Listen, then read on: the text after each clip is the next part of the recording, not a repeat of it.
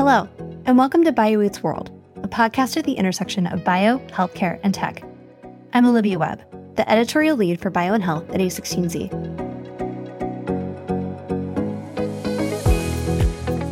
Today's episode is with Kurt Adams, the CEO of Optum Financial, a division of Optum, which is in turn a division of United Health Group.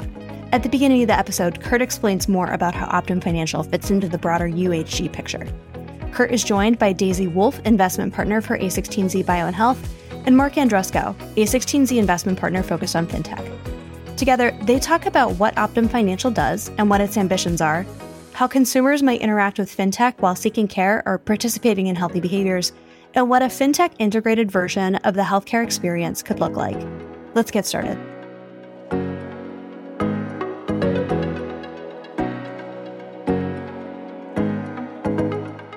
Kurt Adams, welcome to Bio Eats World. We would love if you could start today by telling us your story and a little bit about how you ended up as the CEO of Optum Financial. Thanks, Daisy. It's great to be here today. Prior to joining Optum, I really spent a career in payments and fintech from organizations such as US Bank, Elavon Merchant Services, and FleetCor Technologies everywhere from doing M&A and corporate development to product roles to running business units. So it's been, you know, really, a, I would say, a, a diverse background in terms of B to B2B consumer, but with an underlying thread of payments and fintech. So that's the the last 20 years plus in a nutshell. Kurt, you know, obviously United Health Group is a massive and well known Fortune 5 company, but maybe for our fintech friends listening, could you just give us a little overview of, of UHG and specifically how Optum and Optum Financial fit into the equation?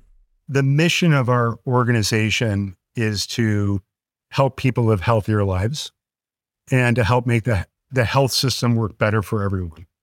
So I guess that raises the question of what does better look like? In today's world. And really it's it's creating an experience of engaging with the health system, being more connected. When people engage in the system, they feel more connected, it's more intuitive, and it's more personal. That's really, I would say, bringing the vision to life. And, you know, in, more broadly, it's bringing order and efficiency to really the unending flood of point solutions that exist in the market. And that's really what we deal with today. And it makes the system more difficult and more expensive to navigate by having all of these disparate point solutions that exist in the market. Today, our organization is about 360,000 colleagues, and we have two distinct businesses. Optum on one side, which really delivers care aided by technology and data, and United Healthcare that offers a full range of health benefits, affordable coverage, and really looking to simplify that experience of care for the patients and members. So think about the United Health Group is really in those two primary businesses. One of the things that we were most excited to dig into, you know, doing our prep for this recording was the Optum Bank. And, you know, we felt that mm-hmm. most listeners would be very surprised to hear that Optum has a $20 billion bank, which is certainly, you know, from a fintech perspective, larger than many of the largest neobanks. So would love for you to tell us a little bit about the history of the bank and, and where you see your role in sort of the ecosystem. We've been at this for two decades. And really, the focus around forming that bank was around the time of high deductible health plans and consumers needing to have a way to better save for and plan for a, I would say, the financial planning around healthcare. And that was really what the bank was designed to do was to enable that savings and deliver products we call health benefit accounts. So health savings accounts, flexible spending accounts, accounts that are really funded typically through an employer that consumers can also match their funds to to help them better pay for care. That was the genesis 20 years ago. And as you said, Marc, during that time, uh, we've built a business that has 58,000 employers, about 20 billion of assets under management, and 17 million or so individuals walking around with one of our cards. But in addition to the bank, we've built other capabilities and other infrastructure. The other one was really an inspiration that we had to develop a network to pay providers more efficiently when it comes to their claims being paid by by payers. And I would say over this time, we've built a network now that's connected to over 2 million care providers. And when I mean connected, it means digitally connected into their bank accounts to make their payments. And we're making these payments on behalf of about 150 payers where claims are running through that system. And this is a really unique asset that has been built over time, really, in bringing this to life during the pandemic. Cong- Congress authorized the distributions of billions of dollars in payments to care providers, but they didn't have a connected network to get those payments to them. And this was back in April of 2020. We received a call to help facilitate those payments. And over the course, we delivered $150 billion of payments to about 440,000 care providers as part of the CARES Act. And this is a, a big percentage if you think about the overall health system, but well within our capabilities as a network to be able to deliver that. So over this time, we, we've really built this infrastructure in the form of capabilities that allow these experiences to happen, whether it be when consumers are paying for healthcare or payers paying for providers, or providers actually being able to receive payment for services provided in a more efficient way. What is Optum Financial trying to build in the future, whether it be for consumers or patients or providers? So, Daisy, it's a, you know, I would say that's a great point.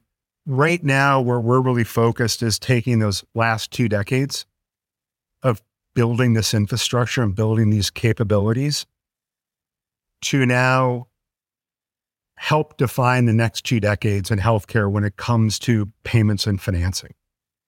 And to be able to leverage these capabilities to curate experiences that don't exist today, at least when it comes to the healthcare system. And from a consumer standpoint, it's really enabling retail and medical claims to be processed at the point of service where payments happen with the same ease and convenience that consumers have come to expect in their day to day lives. And one of the areas that we're starting to do this is a, a network that we have that's connected to six of the 10 largest grocers in the US and is connected to 94% of Americans live within no more than five miles of a participating retailer. And what this network allows us to do is adjudicate an item, whether it be healthy food or an over the counter medication, at the SKU level. So we're able now to disperse a benefit knowing exactly what that consumer purchased and if it qualifies for that benefit, where the consumer no longer has to submit a claim, save their receipts. It just happens real time within our network. And on the provider side, you know, in a similar way, moving this from a network that remits payments to the provider on behalf of the payer and be and playing a far deeper role within their payments and financing. Really to deliver on the promise of real-time payments and convenient access to liquidity that they don't have today.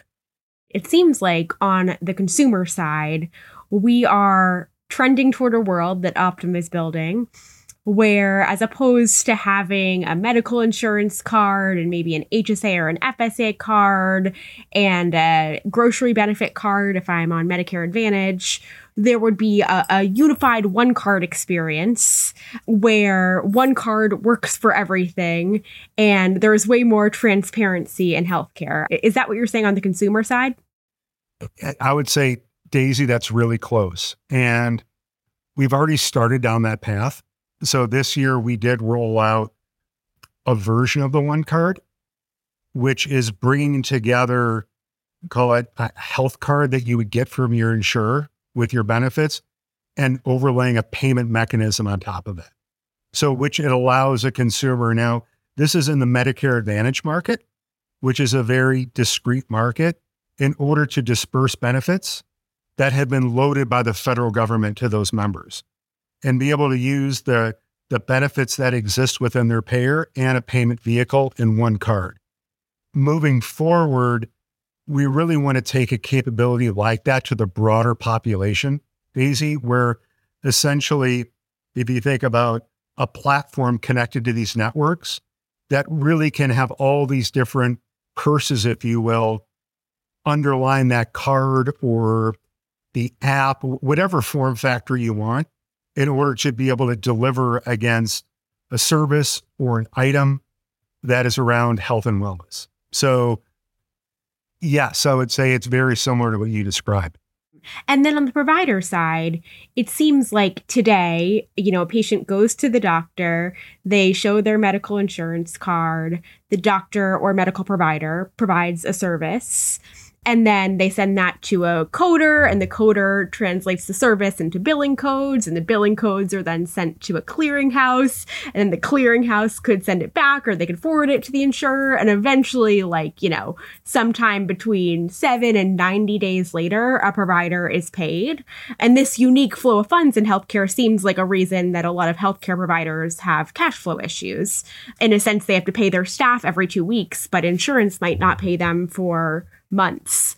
Correct. What I'm hearing you say is we might be trending toward a world where providers are, instead of waiting for money, it's quite the opposite. They're fronted money on the first day of the month, or payments are, are far more instantaneous than they are today. Is, is that what you're saying? Yes, Daisy. And I would say that where we're not today, where we are, is allowing the system that you just described, the funds flow, would still operate in a very similar way. We're able to step in and align that claims information to the payment flow, which puts us in a position to essentially deliver real time financial adjudication. Now, while that claim still needs to run through the process that you described, we're able to, for example, have a very clear line of sight into that provider's claims history and the ability to pay the provider for their next 30 days of claims on day one of every month. So clearly, over those 30 days, the way those claims come in, at the end of the month, there will obviously be a true up of how many claims came in versus how much was advanced. But it allows the, the ability to really bring the financial part up to the front of the month and solve that liquidity problem as the claims run through the system. Now, we are working toward a market where ideally you can adjudicate that medical expense and payment at the point of care. And there are opportunities in some verticals, dental being one, where we can really start to look at not only the adjudication of the claim, but of the payment at the point of care. But I would say as we work through those, the system is a very complicated system. We've really focused on how can we use the data that we have in order to really help accelerate the financial side of it for providers to get them the liquidity that they need when they need it. And just to be clear, this solution is a multi payer solution. So it's really up to whichever payer the, the provider wants to point the claims from into our capability, it's it's payer agnostic. Yeah, this is just such an interesting example to us of of why we get so excited about, you know, embedded fintech and embedded financial services because on the one hand, you're able to really meet consumers where they are. And so you're delivering functionality to them in a in a setting in which they're already transacting in some capacity. And so in this case, it's the millions of consumers who might have United Health policies or see one of the Optum providers. And then on the other hand, it's just a remarkable case study of the scale potential. I mean, really think about it as a consumer when it comes to paying for healthcare in the traditional way. It's usually a point in people's lives that it's not something that's a positive event in their life where they're sick or they need to see the doctor or there's something wrong. And the ability to have a mechanism to know, oh boy, if, if, if I bought this, I didn't realize it was covered by my plan.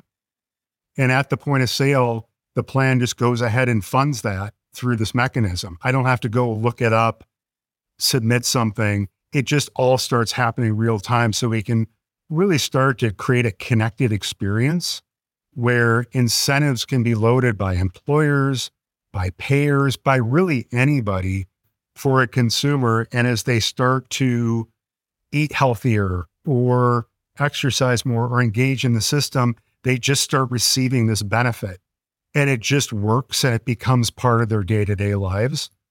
And the payment can really play a role in facilitating that transaction, but it really needs to be embedded into a mechanism that really connects with how they live their day to day life. A very apt segue into the next topic we wanted to dive into, for which we will ask you to put back on your, your payments exec hat because we're going to go deep into some payments lingo here, uh, if you'll indulge us. Sure. You mentioned that this has deliberately been built as sort of able to accommodate a multi payer system. But I think one really interesting element of what you have going with this sort of vertical integration between United and Optum is the unique opportunities you might have to build the equivalent of a closed loop payment network rather than an open loop payment mechanism. So, an open loop payment card is one that can be used at any location that accepts cards authorized by that payment cards network. So, for example, if you think about a general purpose credit card like a Chase Sapphire Reserve, which has Visa as the network, you can use that card anywhere that accepts Visa. The opposite of an open loop card is a closed loop card, um, which can only be used at a specific merchant. So if you think about something like the Target Red Card, for example, that can only be used at Target which tends to reduce the number of parties that need to be involved in a given transaction to authorize said transaction, and so has implications on the unit economics. And so, if you think about the different parts of the ecosystem that you touch, whether it's flows of funds between payers and providers or between consumers and merchants, like where do you find the sort of most potential for benefit from this vertical integration, uh, you know, that you guys have sort of uniquely happening for you? So to give you an idea, we're we're a Today, the pipe is mixed, meaning that we do run off of, you know, two major networks today that are going to facilitate an open loop transaction. And a certain amount of data will flow through that network. We have a closed loop network or proprietary network that allows us to do that SKU level of adjudication at approximately 55,000 retail locations in the US. And that's a closed loop. And we would define that as both the issuing and the acquiring. End to end, we have both sides of the network. Our provider network runs through both the card rails and the ACH rails. And the network that we have there, of providers, means that there's account information that we have with those providers that allows us to fund them. And there's payment claims flow coming from the payer that allows that that transaction to happen. So that we have the two sides to that network, even though the literal network that we're running off of isn't proprietary. It's ACH or, you know, one of the major brands through a virtual card or is, is primarily the other way that we get payments to providers. And so going forward, we think about these different networks that I've just described, both open loop and closed loop, on what is the experience that we need to curate for the end consumer, employee, what have you. And we do also feel that both open and closed loop networks are critical to solving this pro- this problem at scale. And it's really just a matter of the speed and the data and the connection points that we need in order to facilitate the experience we want to facilitate. We have a lot of startups that are operating at the intersection of healthcare and fintech who listen to this podcast. And I'm sure would be interested to know how you think about your partnership philosophies. Optum Financial is a behemoth. And how are you deciding when to build, buy, or partner for a piece of technology? Daisy, that's evolving. I would say historically, we have been a build or buy philosophy. And I would say over the course of the years, just as an organization, we have done a lot of M&A and we also built a lot. Over this past year or so, we have developed some strategic partnerships on the payment side that have really helped us, I would say, not only get to market quicker, but deliver a better product experience in the market by aligning with companies that do something really well with what we have in order to unlock an experience that would be very difficult for one of us to unlock on our own. We are really looking at partnerships in a way that how can we collectively curate something that we can't curate on our own? And that's really how we think about ourselves as a business and the role that software helps in in doing that, where we have these these different vertical stacks that may exist underneath. But is there a layer that we can put over those stacks that allows us to connect things in a way that haven't been connected before to deliver an experience? I'm wondering as you look at the landscape right now and you look at your full tech stack, what are the parts of Optum Financial that are still manual or where you are actively looking to partner with a software company? In other words, if you were going to put out an RFP for startups right now, right. what kinds of companies are you looking to partner with? This is my personal view. It's very difficult to get people to do something new. So, is there a way for us to embed in other I would say experience parts, the experience layers, apps, what have you, where people are already engaging today and to be able to connect into those to, I would say, deliver some of the experiences that we talked about here. And rather than trying to get a fundamental shift for how people behave. So that would be one, and it could take on you know, a whole host of different I would say consumer experiences, but anywhere where, you know, for um, that people are engaging with daily to the point that there would be a role in health or wellness in paying or saving or planning for that, that would be an area. As we think about the, you know, other parts of the system, there could be other networks that exist today. And there's no reason why we can't connect to those networks in order to connect our platforms to those networks to be able to drive a different experience. I would say those would be two examples. On the B2B side, you know, I would say in other verticals or industries that I've been a part of, really the the ability to embed into the equivalent of the ERP that exists in that area and embed into a workflow of which those businesses are already engaging in day to day and to uh, bring payments and liquidity into that workflow that's complementary rather than another discrete event that they need to engage in. So those would be some examples of where we would be thinking about partnerships and other opportunities. Speaking of that consumer side, I know that you've recruited a lot of talent from top consumer companies outside of healthcare. I'm wondering if you can just tell us about those efforts and how you're trying to innovate on consumer experience with healthcare, which is, has, has historically been suboptimal. You know, really the philosophy have been, has been how do we align domain expertise in healthcare with expertise and experience in other industries that have transformed these experiences. And they haven't only trans- transformed these experiences, but they've done it at massive scale. Because the reality is today, if you think about the size of this industry being at $4 trillion that is running through it, our organization alone connects with over 110 million consumers annually. And so when we bring something, scale is critical to bring that to market. So I remember having some of my early conversations three years ago with recruiting some of these people.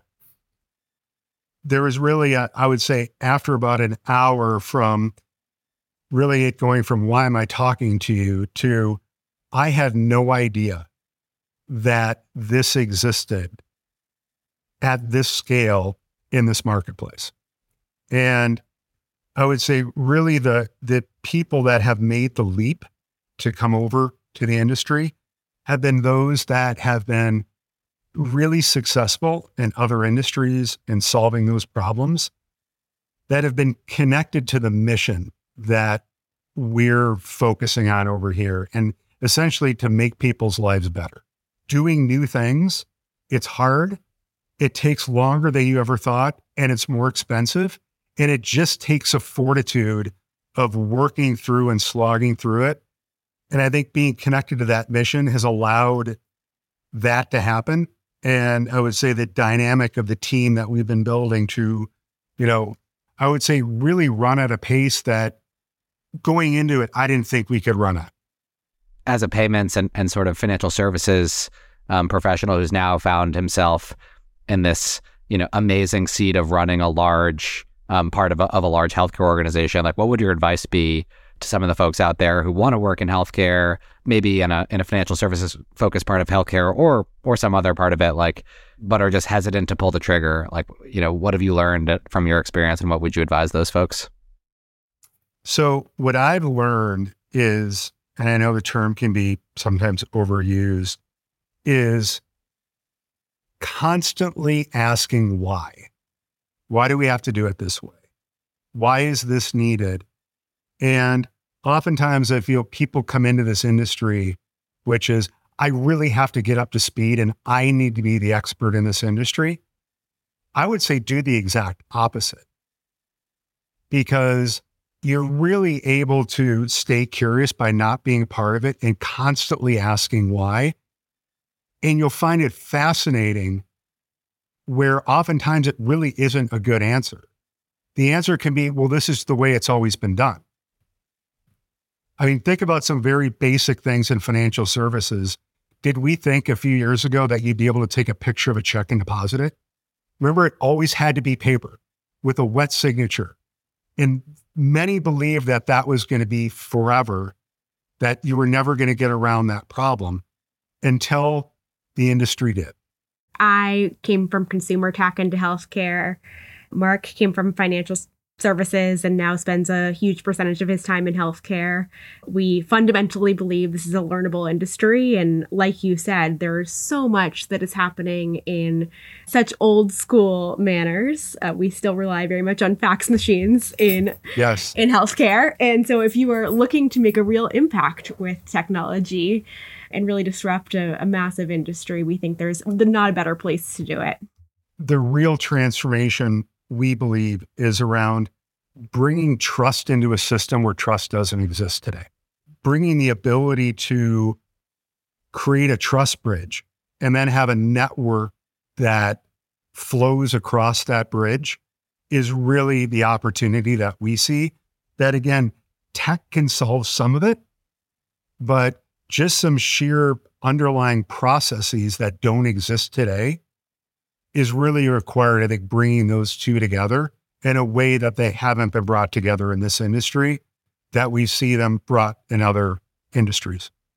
Kurt, last time we spoke, you know, one of the things you mentioned was as you all internally think about the sort of size of the prize here and the size of the opportunity, I think you estimated it at $100 billion of revenue potential across many of the different sort of money flows that exist in this ecosystem. Right. I, I thought our listeners would find it helpful to hear you kind of break down where you see that coming from and and what various money interactions yield that $100 billion TAM. Again, Marc, as we've looked at that TAM, I would say we've conservatively sized it at $100 billion of revenue opportunity. And thinking about this space, really three primary drivers of that revenue. So in a fintech world, I would say a, a fee to run along that network would be, I would say, one driver. The other driver would be facilitating programs on behalf of payers, employers, and insurance companies, running a program for them on behalf of their members, doing the card issuing, the processing, all that goes along with that would be another revenue stream.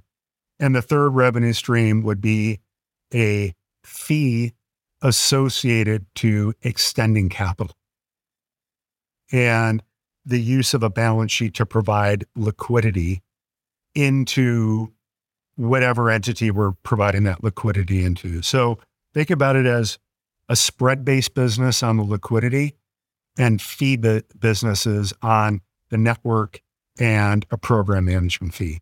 Now, as we look at the world between a payer and provider or a consumer, the, yeah, there, there's a lot of different ways you can argue it, but there, I would say there's equal opportunity in both, depending just upon uh, what the contribution is of those three revenue drivers that I talked about. But really, we, we see an equal opportunity in the B2B world and the consumer world, how to explore that opportunity and how to realize that opportunity. Maybe in an effort to wrap us up with something deliberately very open ended, if you were to fast forward, you know, 10, 15, 20 years, what do you see as the future of fintech within healthcare? I would say from a fintech perspective, we would see one, the realization of real time payments at the point of care for both the provider and the consumer and the payer.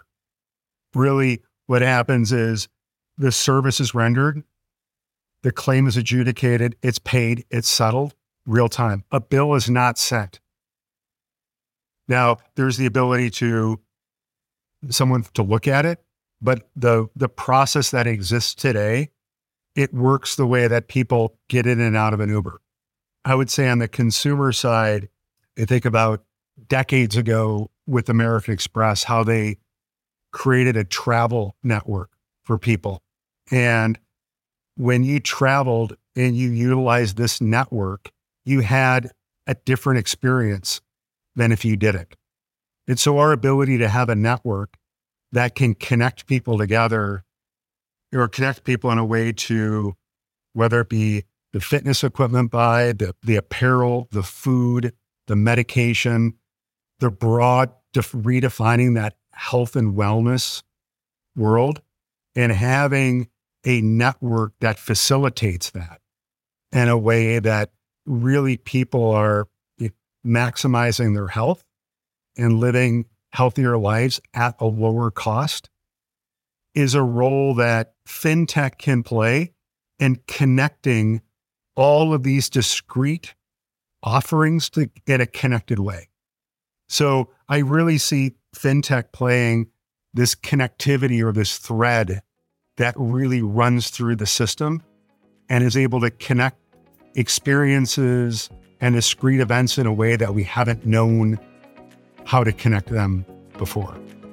Thank you so much for joining us, Kurt. Thanks for having me.